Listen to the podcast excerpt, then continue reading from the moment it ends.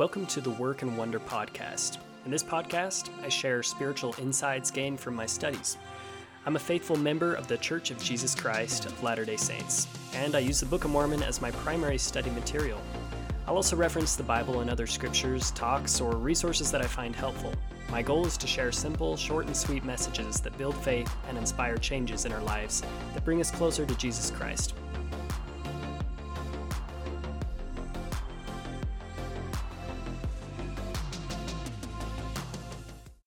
Right, here we are on the seventh episode, and yes, I did miss last week. The reason why is because of this week's episode topic. Last week, I came across it and decided I would like to do an episode on it, but found myself ill equipped to deliver an episode last week. So I spent some more time studying this week and I have prepared it. I think it's ready to present. So, this is a great topic. I labeled this uh, episode, Why Did Christ Have to Die? So, this is going to encompass the atonement resurrection, justice, mercy, and a lot of other great topics. And just of these ones that I've mentioned already, you can tell it's pretty loaded. Um, these topics have gotten the most attention of any probably in Christianity. And so, as such, uh, this is just a sliver of what's out there. And I think it's a good sliver. I hope that you guys can appreciate it because I think it's a beautiful aspect and some great things I'm going to be talking about here.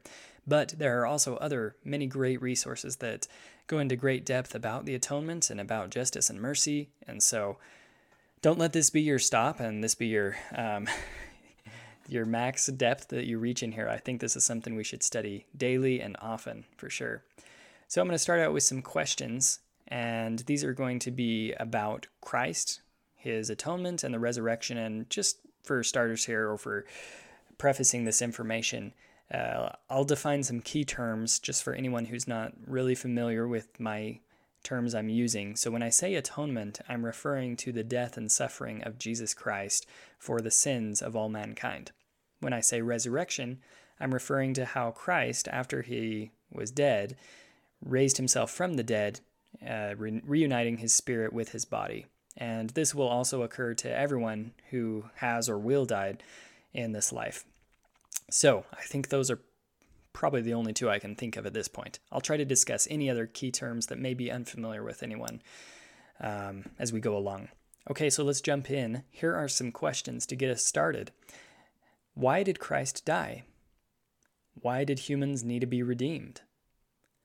Why did God make us fallen and sinful if it would mean having to redeem us through Christ's suffering and death? Why can't we pay for our own sins? Who's getting paid for the sins anyway? Isn't God in charge? Can't he just waive the penalty? Who decided it was just to punish humanity with an unbearable punishment that they're incapable of paying? And how is it just that a person pays for the sins of another?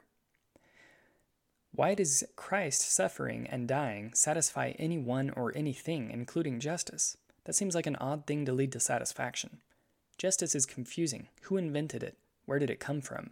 What happens if justice isn't paid? So, these are some great questions. Some of them were inspired by a post I saw on Quora, which is a site kind of like Reddit, just a question and answer forum, where they were discussing this topic and question of why did Christ really have to die? And I think some of this uh, speculation and questioning comes from misunderstandings about the nature of God and the nature of the reality and laws of the universe um, one difference that the Church of Jesus Christ of Latter day Saints has with some other mainstream Christians is that we do not believe in creation ex nihilo, which I don't know why we're using Latin terms anytime in English, but that's a Latin term that um, means from nothing. So we don't believe that God created everything from nothing, but that matter has always existed and that God created or um, reformed things as part of his creation. So we still believe he's the creator. But anyway, why I bring this up is because if you do believe in a God who just started from nothingness, like not even a vacuum, I mean, absolutely nothing, uh, then it is kind of crazy because that puts God in a tricky scenario where he has to be responsible for everything the way it is, including the laws of justice. And so you can always speculate and say, God could have done better. He could have done this a certain way. He could have tweaked this. He could have not written that as a law. He, you know, you could e- even ask, like, He didn't even have to create the devil. Why did he create the devil? Um, why did he create evil in the first place? And, you know, you can go on and on and on. But we're going to start from the assumption that truth has always existed along with God, and the elements and matter of the universe have always existed. And God, his place is the righteous judge, overseer, executioner, enforcer, and uh, also the merciful Father of the universe.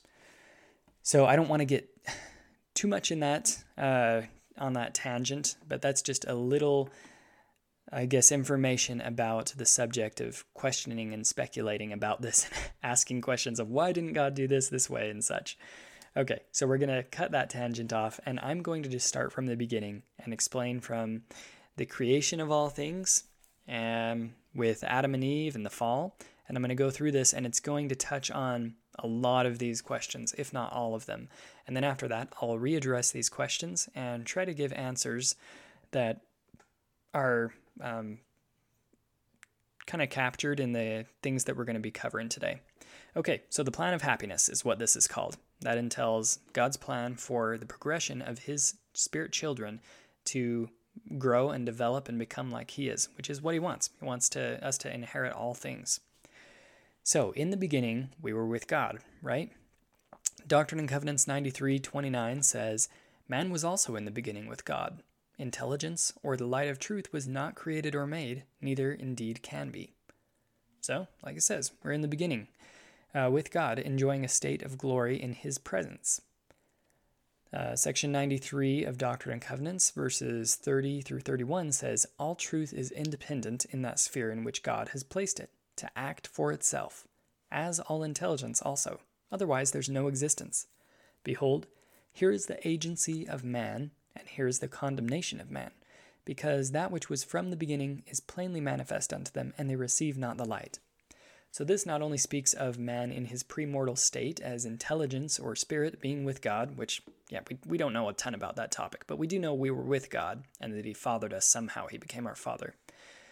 And here it also notes that we have had agency from the beginning. Intelligence has agency to act for itself. And that which receives light continues in light and grows and develops. So, um, we progress by learning truth and receiving it, or receiving light. God wants us to progress. Our eternal progression does not occur by God snapping his fingers for us to level up. That's not how it works. It occurs through a process with steps, where each step is include um, or includes us exercising our agency to receive light and truth and progress. So that's an important distinction because I think sometimes when we're speculating about what God could and could not do, we just assume He, as the omnipotent force in the universe, could just snap His fingers and let anything happen, even despite you know free will and our own choice and our own rights and privileges. Okay, so let's talk about physical bodies. For some reason we may not fully understand, physical bodies are crucial to attaining the highest glory and joy we're capable of receiving. Because of this fact, God desired us to receive physical bodies. Doctrine and Covenants 93, verse 25 says, For man is spirit, the elements are eternal, and spirit and element, inseparably connected, receive a fullness of joy. And when separated, man cannot receive a fullness of joy. Moses 6, verse 9 says, in the image of his own body, God's own body, male and female, he created he them. And that's also in the Genesis creation story. So God created us in his image. Doctrine and Covenants 130, verse 22 says, The Father has a body of flesh and bones, as tangible as man's, the Son also. But the Holy Ghost has not a body of flesh and bones, but is a personage of spirit. Were it not so, the Holy Ghost could not dwell with us. So here we've established physical bodies are super important. If we want to progress and become like God, we have to have them. And also, if you want to have a fullness of joy, then you've got to have a physical body. Why that is exactly, I don't know for sure, but we can take it from the scriptures. Okay, so the creation God created the world and physical bodies for Adam and Eve. The fall Adam and Eve chose to partake of the forbidden fruit which God had commanded against. Because they did this, they gained new knowledge and became like God, which is progression. But because they disobeyed God's law, God could not let them remain in his presence and kingdom. That doesn't sound like progression. So, here's a question already. Why would God place a forbidden fruit there and command them not to partake of it when partaking of it would lead to their progression? Did he want them to progress? The answer to this one God told them, In the day that thou eatest thereof, thou shalt surely die. Why would God make them die when they ate the fruit to progress? Well, perhaps the consequence of death when eating the fruit isn't God's retribution for disobedience, but rather is a mere consequence of eating the fruit, whatever eating the fruit meant. I don't, I don't know exactly what that was. I think God commanded against them eating the fruit because of the dire consequence. How could He, in good conscience, allow for His children to make a decision that would bring physical and spiritual harm and death to them? That seems contrary to the nature of God, or any parent for that matter. So God commanded them not to eat it and told them what would happen if they did. That way, if they did eat it, they would do so responsibly and by their own free will. Sounds like a good parent, right? But you would expect that from God. So nothing is done to us, or in this case, Adam and Eve, without their, or our, express consent and exercise of agency. We, as their children, assume the consequences of their choices. I'm referring to Adam and Eve there.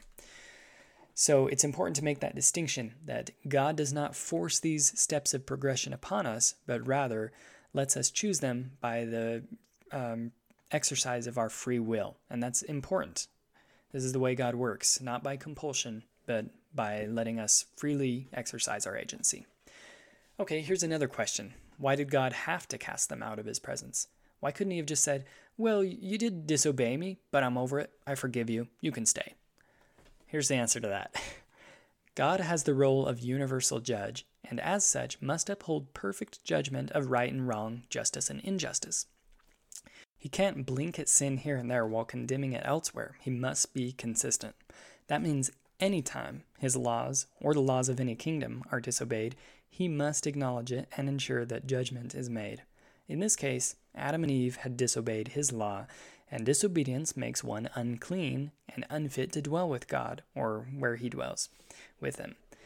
Hence, Adam and Eve and the whole earth had to be cast out of God's presence because they were not worthy of His law or Him. And additionally, as God mentioned, the fruit led to physical and spiritual death, meaning they were now all mortal and must be cut off from their spiritual life source, God Himself, and become spiritually dead.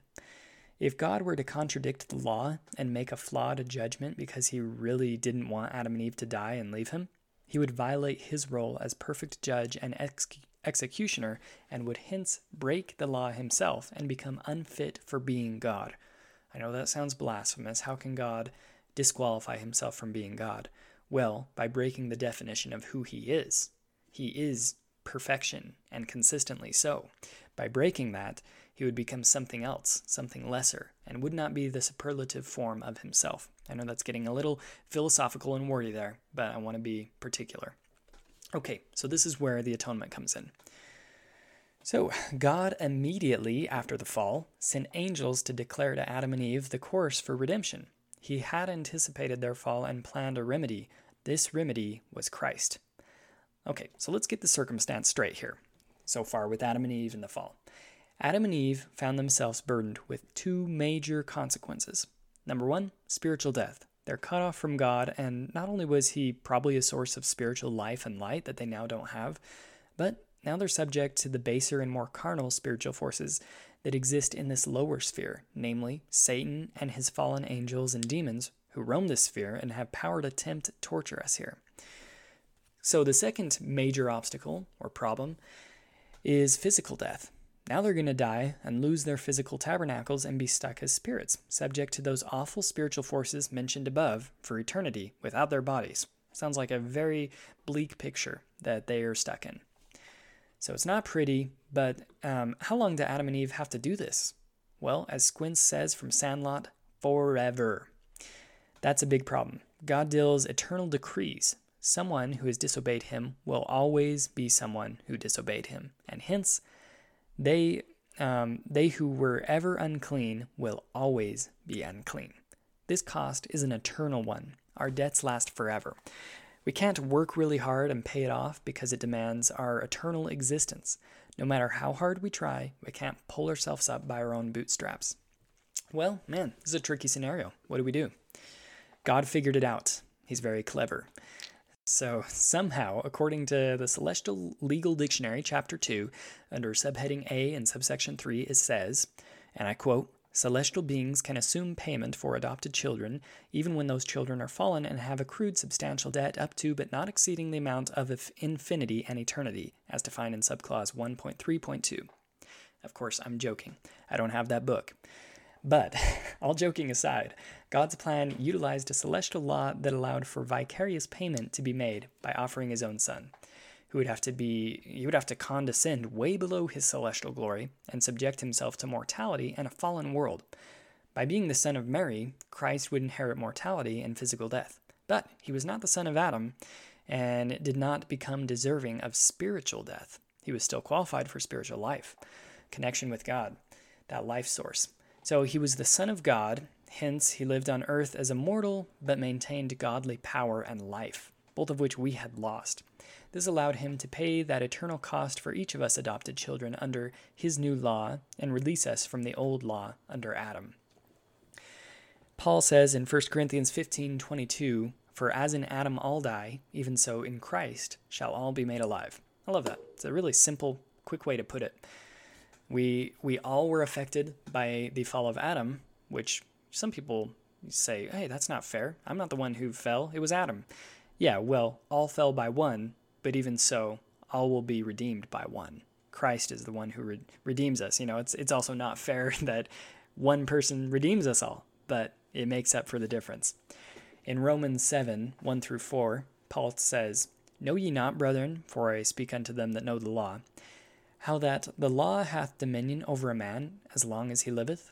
For the woman which hath an husband is bound by the law to her husband so long as he liveth. But if the husband be dead, she is loosed from the law of her husband.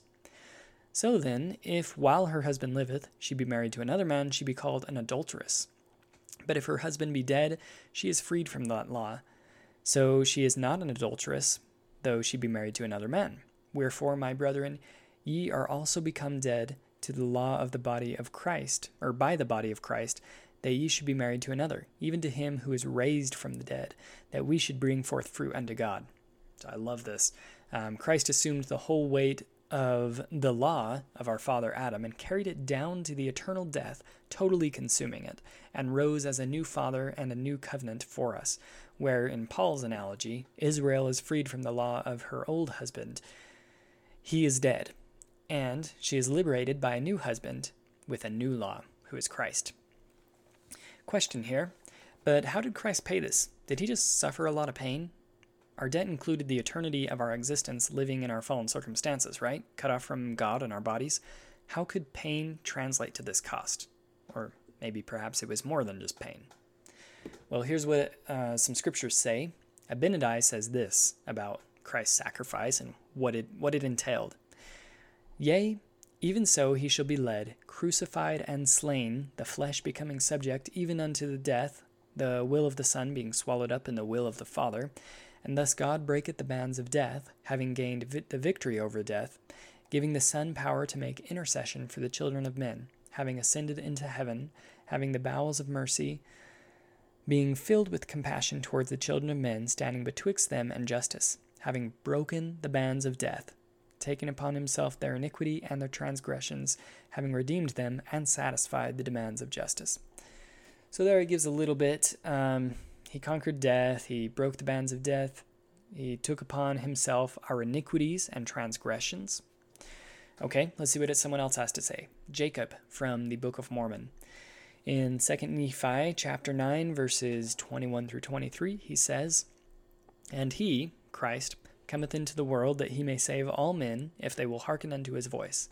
For behold, he suffereth the pains of all men, yea, the pains of every living creature, both men, women, and children who belong to the family of Adam. And he suffereth this, that the resurrection might pass upon all men, that all might stand before him at the great and judgment day. And he commandeth all men that they must repent and be baptized in his name, having perfect faith in the Holy One of Israel, or they cannot be saved in the kingdom of God.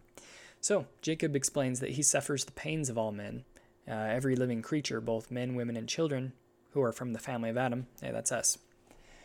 And he suffers it, as Jacob says, so that the resurrection can pass upon all, and that we can stand before him at the judgment day. Okay, so that adds a little more. says he suffered the pains of all men.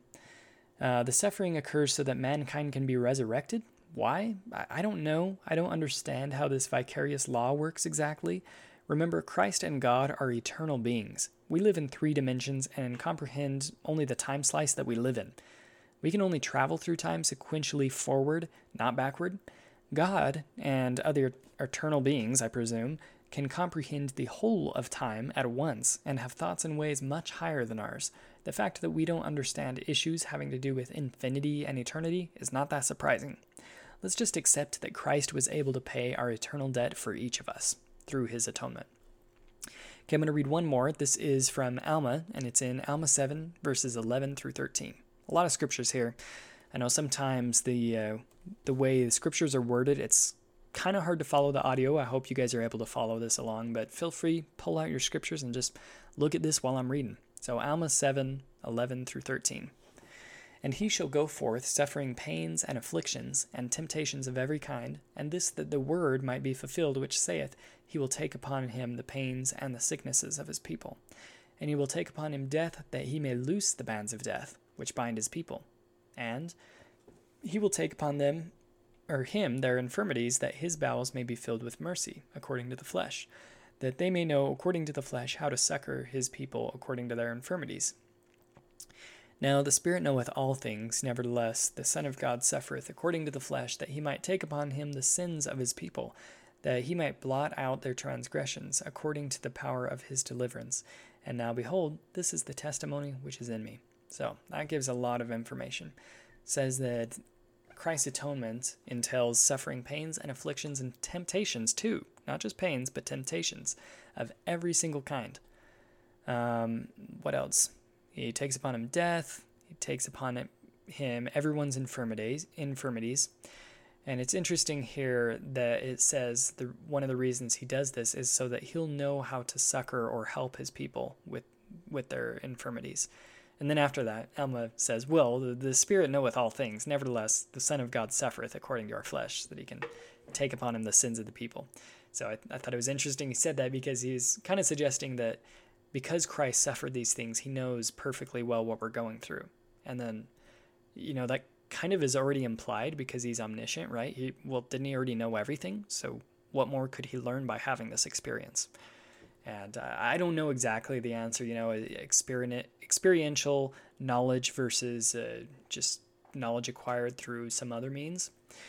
Anyway, thought it was interesting, but we do learn that Christ had taken upon him suffering, pains, infirmities, um, and death for all of us. Okay, so we've covered that. The atonement is super deep and expansive, covers us all. We don't understand everything about how it works, but we know it works. So, now the question is Does this whole plan work, the plan of happiness? Well, for the plan to work, it would have to solve those two major obstacles we mentioned in the initial circumstances Adam and Eve found themselves in, which were spiritual death and physical death. Jacob from the Book of Mormon explains the answer, answer beautifully in perhaps the most expansive sermon on the atonement and resurrection in all of Scripture, 2 Nephi 9.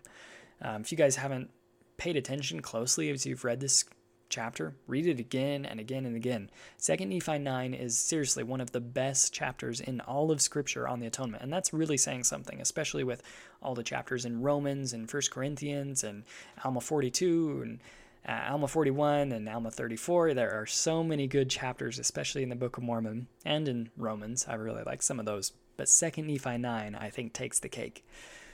Okay, so here is uh, verse 10 through 13. Jacob says, Oh, how great the goodness of our God, who prepareth a way for our escape from the grasp of this awful monster. Yea, that awful monster, or that monster, death and hell, which I call the death of the body, and also the death of the spirit. And because of the way of deliverance of our God, the Holy One of Israel, this death of which I have spoken, which is the temporal, shall deliver up its dead, which death is the grave. And this death of which I have spoken, which is the spiritual death, shall deliver up its dead, which spiritual death is hell. Wherefore, death and hell must deliver up their dead, and hell must deliver up its captive spirits. And the grave must deliver up its captive bodies, and the bodies of the and the spirits of men will be restored one to the to the other. and it is by the power of the resurrection of the Holy One of Israel. Oh, how great the plan of our God! For, on the other hand, the paradise of God must deliver up the spirits of the righteous, and the grave deliver up the body of the righteous. And the spirit and the body is restored to itself again, and all men become incorruptible and immortal. And they are living souls, having a perfect knowledge like unto us in the flesh, save it be that our knowledge shall be perfect. So there, um, Jacob comes up with the name hell to refer to spiritual death, and for physical death, he calls it death. Very creative. As Jacob described, Christ conquers both of these for all mankind. So does it work? Yes, it does work. It solves both of those problems, spiritual death and physical death. Um, Doctrine and Covenants, ver, uh, section 76, verses 42 through 43 say that he came in, he, or sorry, that he came into the world, even Jesus Christ, to be crucified for the world and to bear the sins of the world and to sanctify the world and to cleanse it from all unrighteousness, that through him all might be saved, whom the Father hath put into his power and made by him, who glorifies the Father and saves all the work of his hands except those sons of perdition who deny the Son after the Father has revealed him. And then Paul puts it beautifully too um, in Romans 5, verse 19. He says, For as by one man's disobedience many were made sinners, so by the obedience of one shall many be made righteous. That's kind of how I said it before. Um, that it was by one, Adam, that all fell. Well, it's by one, Christ, that all will rise. So it makes it fair. And in that Doctrine and Covenant 76 one, if you noticed, I kind of put emphasis there when it says that Christ saves all the work of his hands. And some people could say, well, what? Everyone's going to be saved? Yeah, everyone is going to be saved. And I know that might uh, take some of you by surprise, but salvation, what are you talking about when you say salvation? Because really, what, what are we being saved from? We're being saved from death and hell, which, as Jacob put it, is the death of the body and the death of the spirit both of those things will be solved for everyone who came here on earth, except, like it says, the sons of perdition. I, I, guess they won't be restored totally back to spiritual life, but they will be resurrected with physical bodies, uh, at least the sons of perdition who came here on earth with a body. So Christ will, with his power of the atonement, resurrect every single person who came down here to this second estate of earth, and he will bring them back to the Father Hence, you know, they'll be reunited with the Father with a body. There you go. You solve both of the problems. He paid them. And, um, you know, some Christians misunderstand the importance of the resurrection of Christ and for ourselves and think it's, uh, you know, maybe just a super, superfluous grand finale to God's grand act that he just threw on top. Like, oh yeah, look at my power. I can resurrect people too. In fact, uh, some people describe the resurrection in vague terms that degrade the significance of Christ's attainment unto a new physical body. Some think that physical bodies won't be had in the afterlife and just, are just a part of mortality. Some even consider bodies loathsome and burdensome and think that ridding, themse- ridding themselves of a body will be beneficial to them. They don't understand that if, um, if God and we who are participating in his plan didn't care for the physical bodies, the whole point, or I should say more, if we didn't care for the physical bodies and didn't gain them again, the whole point of the fall would be utterly futile and a waste. Because remember, we already existed with God as spirits before this life. Hence, why would they say we're returning to God? We already were with Him as spirits. So, going through all this fuss just to end up in the same place we began in, in the same circumstances, would just be stupid and pointless. And, you know, I think sometimes we don't think about that. I know it sounds harsh, but guys, think about this. Like, you know, if God just wanted us to be spirits with Him, well, why would he put us through all this trouble? We already were like that. Uh, so anyway, it's a little silly, and you know, even some other religions that aren't so concerned about the resurrection and stuff, like um, Hinduism, which is more along the reincarnation route.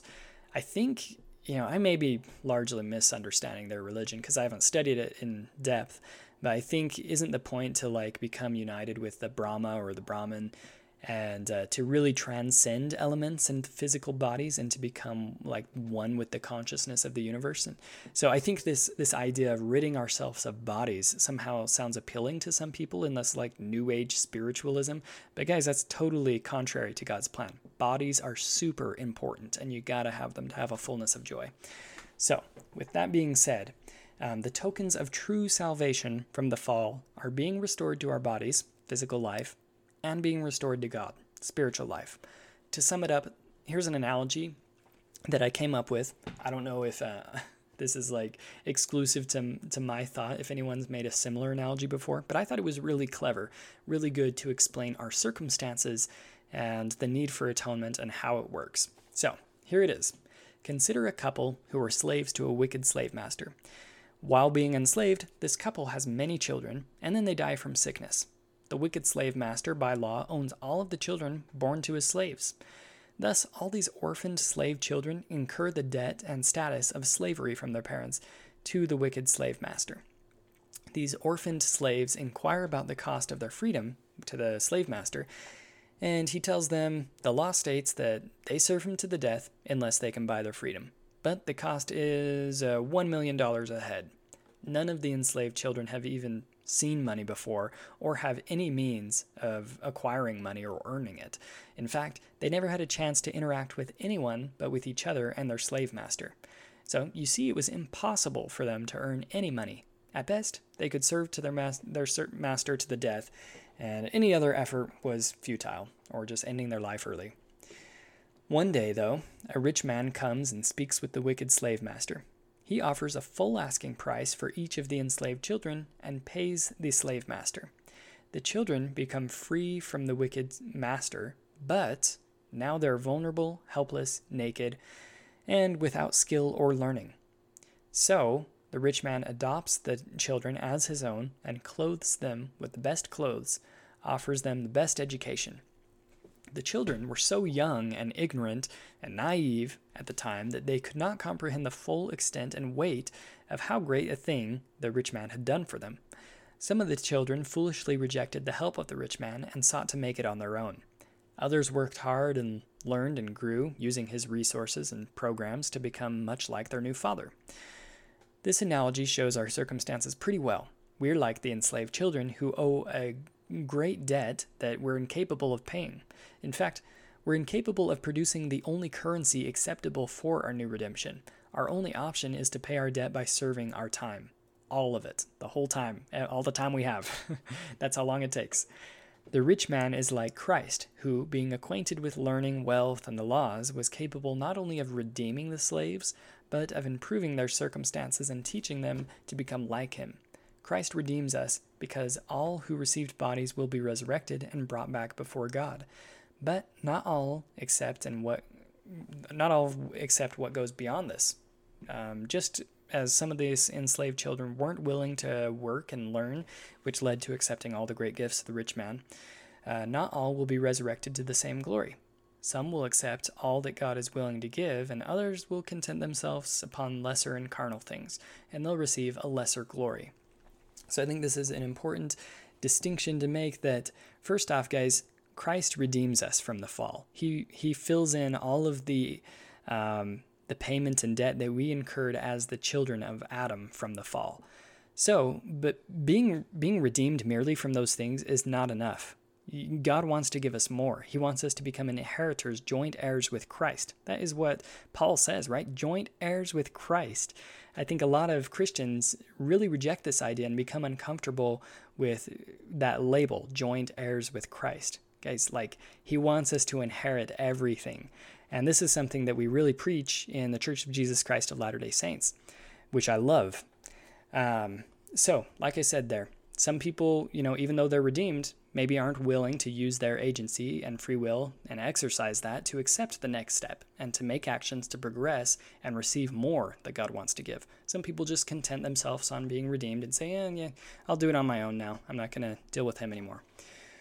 And God says, okay, you know, your your agency is important to me. I'm not going to force you to do anything. So, talking about how people will receive different degrees of glory, it's not going to be into this binary classification of heaven and hell.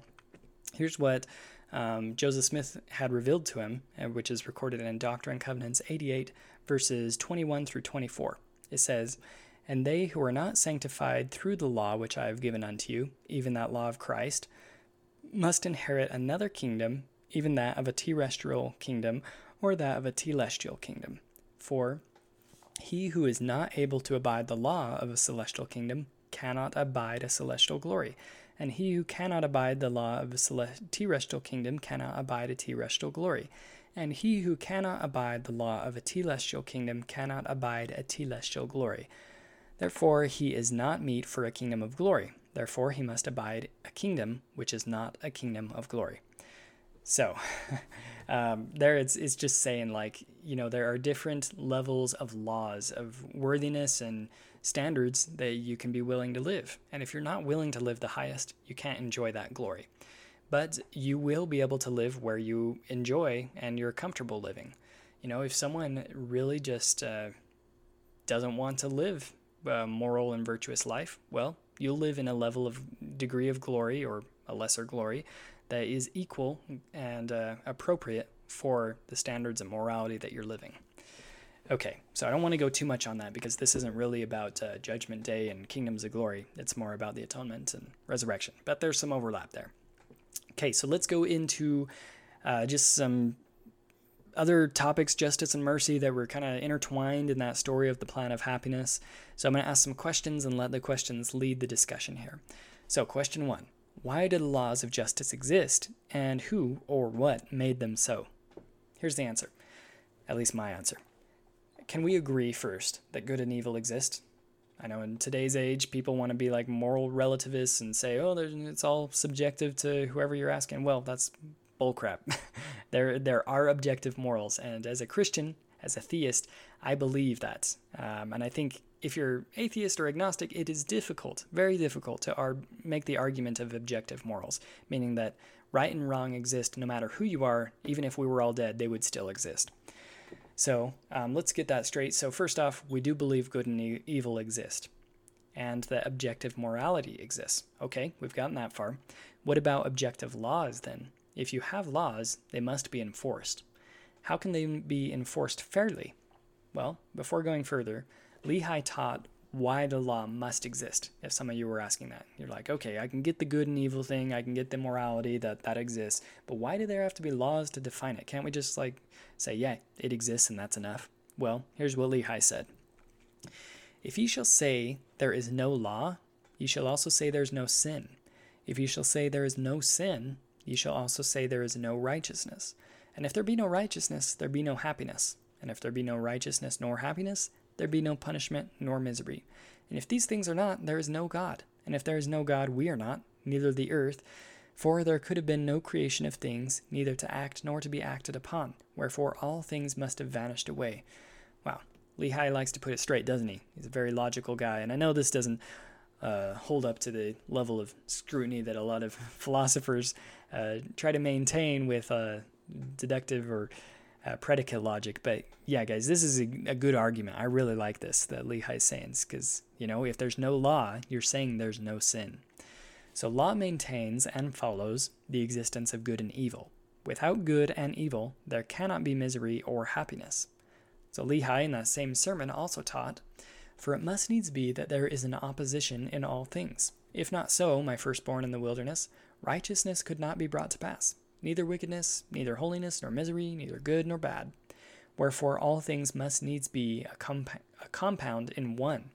Wherefore, if it should be one body, it must needs remain as dead, having no life, neither death, nor corruption nor incorruption, happiness nor misery, neither sense nor insensibility. Wherefore it must needs have been created for a thing of naught. Wherefore there would have been no purpose in the end of its creation. Wherefore this thing must needs destroy the wisdom of God and his eternal purposes, and also the power and the mercy and the justice of God. So I know this is confusing to hear, right? I read this over and over again, and I'm just now thinking that I'm starting to understand it, probably.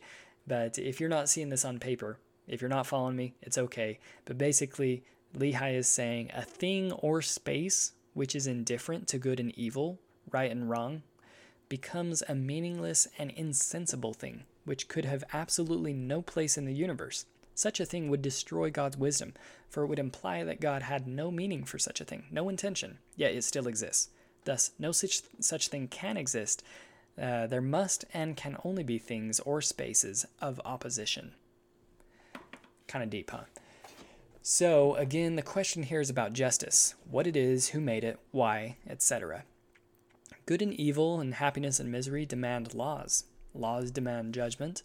Judgment demands or determines consequences or of rewards and punishments. Rewards and punishments require executive powers of enforcement. Notice here that I've mentioned three necessary forces. And uh, yes, I'm an American, so here we go legislative, the law, judicial, judgment, and enforcement, executive. Yeah, that's the three separated powers in the United States of America. Interesting how the founding fathers of the United States considered these three powers to be crucial to government. They also knew that such powers together entailed too much power, power to trust to the hands of any single man. So, they separated these powers in the government as three facets.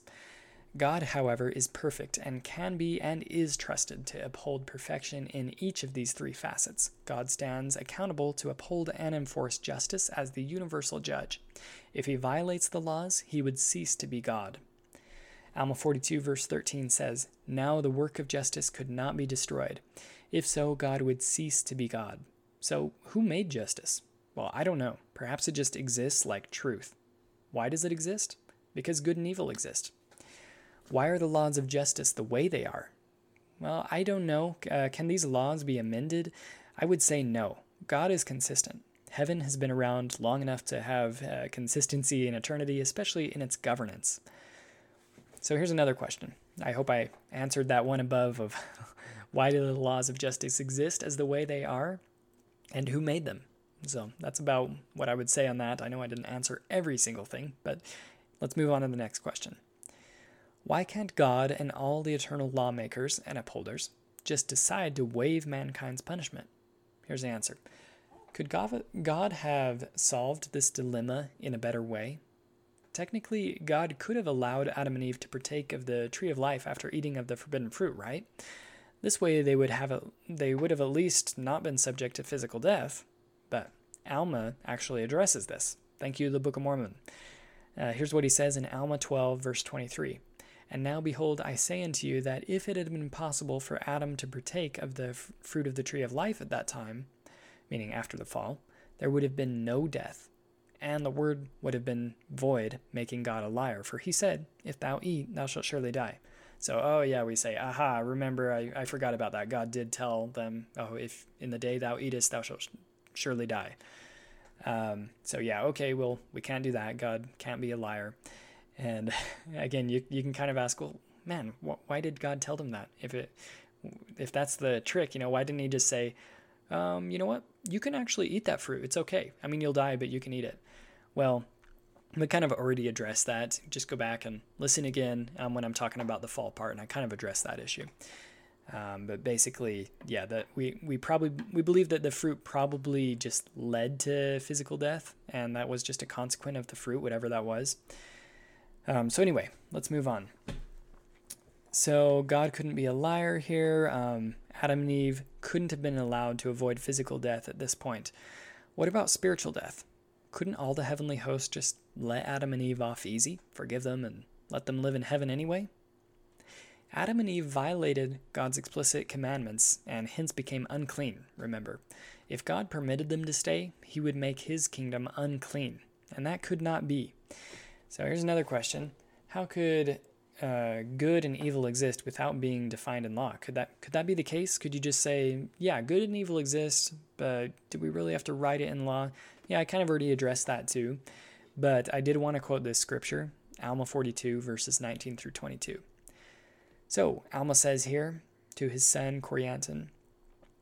Now, if there was no law given, if a man murdered, he should die. Would he be afraid he would die if he should murder. And also, if there was no law given against sin, men would not be afraid to sin. And if there was no law given, if men sinned, what could justice do, or mercy either? For there would be no, or they would have no claim upon the creature. But there is a law given, and a punishment affixed, and a repentance granted, which repentance mercy claimeth. Otherwise, justice claimeth the creature, and exec- or executeth the law, and the law inflicted the punishment. If not so, the works of justice would be destroyed, and God would cease to be God.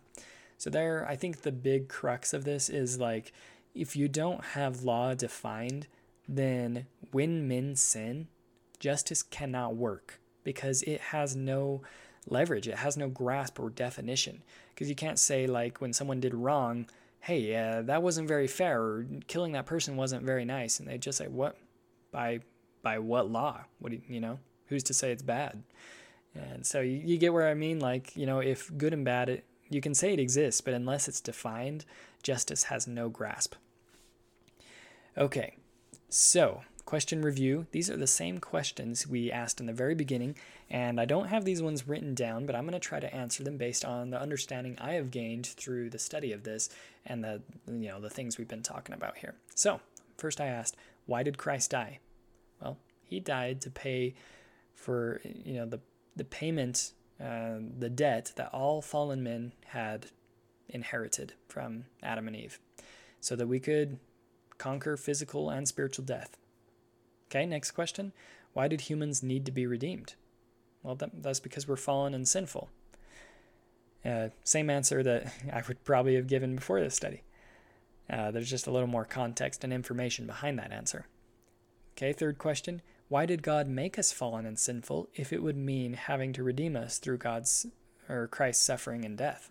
Well, this is, I, I think, a question that uh, a lot of times people try to really manipulate answers by asking a question that implies something that's kind of skewed or false. So here it's saying, why did um, God make us fallen and sinful if it would mean just leading to Christ having to pay for our sins? Well, I would argue that God did not make us that way, but we chose to partake of the fruit and became that way by our own choices. So God didn't make us that way, but He did offer us Christ uh, to take the next step in our progression.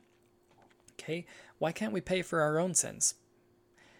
Well, the answer to that is because, you know, we technically, I guess we can pay for our own sins if you just want to spend eternity as a spirit being subject to the devil in a outside of a kingdom of glory, right? Because uh, that's what would happen if there was no Christ. We'd just be forever subject to the devil. And justice is being paid in that way. It's just a not a great circumstance for us. So, very undesirable. Okay, um, next question is let's see. Can God waive the penalty? Uh, no, God can't do that because he would violate justice and become an unjust judge and would cease to be God. So that doesn't sound very good. Okay, who decided it was just to punish humanity with uh, an unbearable punishment they're incapable of paying? Okay, who determines what justice is? Well, we established that truth and morality, right and wrong, they already exist. They're objective and they're eternal. We believe that those are just truths. And so, you know, these laws, celestial laws that say that mankind must be cast out of God's presence, that's pretty standard. God is perfection, and he cannot uh, accept uncleanliness in his kingdom, or else it would be a kingdom of uncleanliness instead of cleanliness. so just by, you know, simple definitions here, we say we can see and understand why these celestial laws exist. That only perfection is acceptable in the celestial kingdom, kingdom in the highest degree. Um, so yeah, it seems harsh on mankind, but God has to uphold that because he is a very strict you know, being of perfection. But God's also merciful, so he paid the utmost price to redeem us from that. Okay, so let's keep going through here. Um, why does Christ's suffering and dying satisfy anyone or anything, including justice? That just seems like an odd thing to lead to satisfaction. Well, it's not like someone's, uh, you know, I think of, uh, what's that like lemur's name or whatever on Madagascar who's imitating the like god of the volcano when they're feeding the sacrifice and he's like yeah he's, he's gonna say mm, that was a tasty sacrifice. Uh, thank you. I'll have another. What you know i don't even i'm sorry i'm misquoting king julien. That's his name.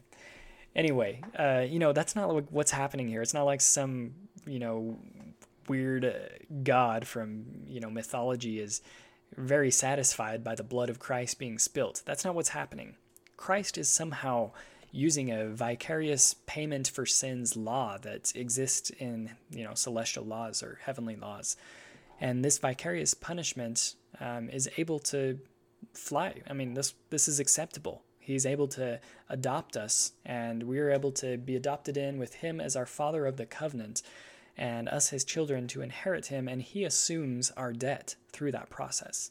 So, um, you know, that it's another question that kind of has a misunderstanding uh, interwoven into it. Okay, so I think that answers pretty much the main part of all the questions. And just as we discussed, justice is necessary because of opposition. Mercy can only take effect while upholding justice. Justice demands law, judgment, and enforcement. God provides justice and mercy perfectly, even in the most complex moral scenario, which is what we're in, and He terms it the plan of happiness. So, guys, that is the end of this episode. It is a long one. Holy cow, it's almost 50 minutes. Well, guys, it is a deep one, and I hope you enjoyed it and are able to really listen to it maybe twice, three times. Go in, take notes, open the scriptures, because I did not, um, you know, spare any pain in preparing this. I made sure that I went thoroughly and covered these topics, and not to say it's, you know, perhaps not without an error here and there, but I, I think it's painting the picture well and representing my understanding as it has been growing and developing of the atonement and resurrection, which is a topic, again, I hope we study throughout our whole lives and apply it daily. And I believe that Jesus Christ, in resurrecting us, bringing us back to the Father, will have conquered the great effects of the fall of Adam and Eve. And that Adam and Eve, our righteous parents, um, knew what they were doing and that they, they fell that man could be and um, men are that they might have joy, as the Book of Mormon says. Isn't that Lehi? So that is my testimony, guys, and I hope again that you enjoyed this. Share it with your friends, listen to it again, take notes, make sure you understand this because the scriptures and resources that I referenced in here are very good. Uh, definitely want to revisit them. I will put some reference scriptures in the show notes as well as the website upon which you can submit a form to give me any questions or comments or things you wanted me to address in further episodes or on this one. So, thanks, guys. Hope you enjoy your week.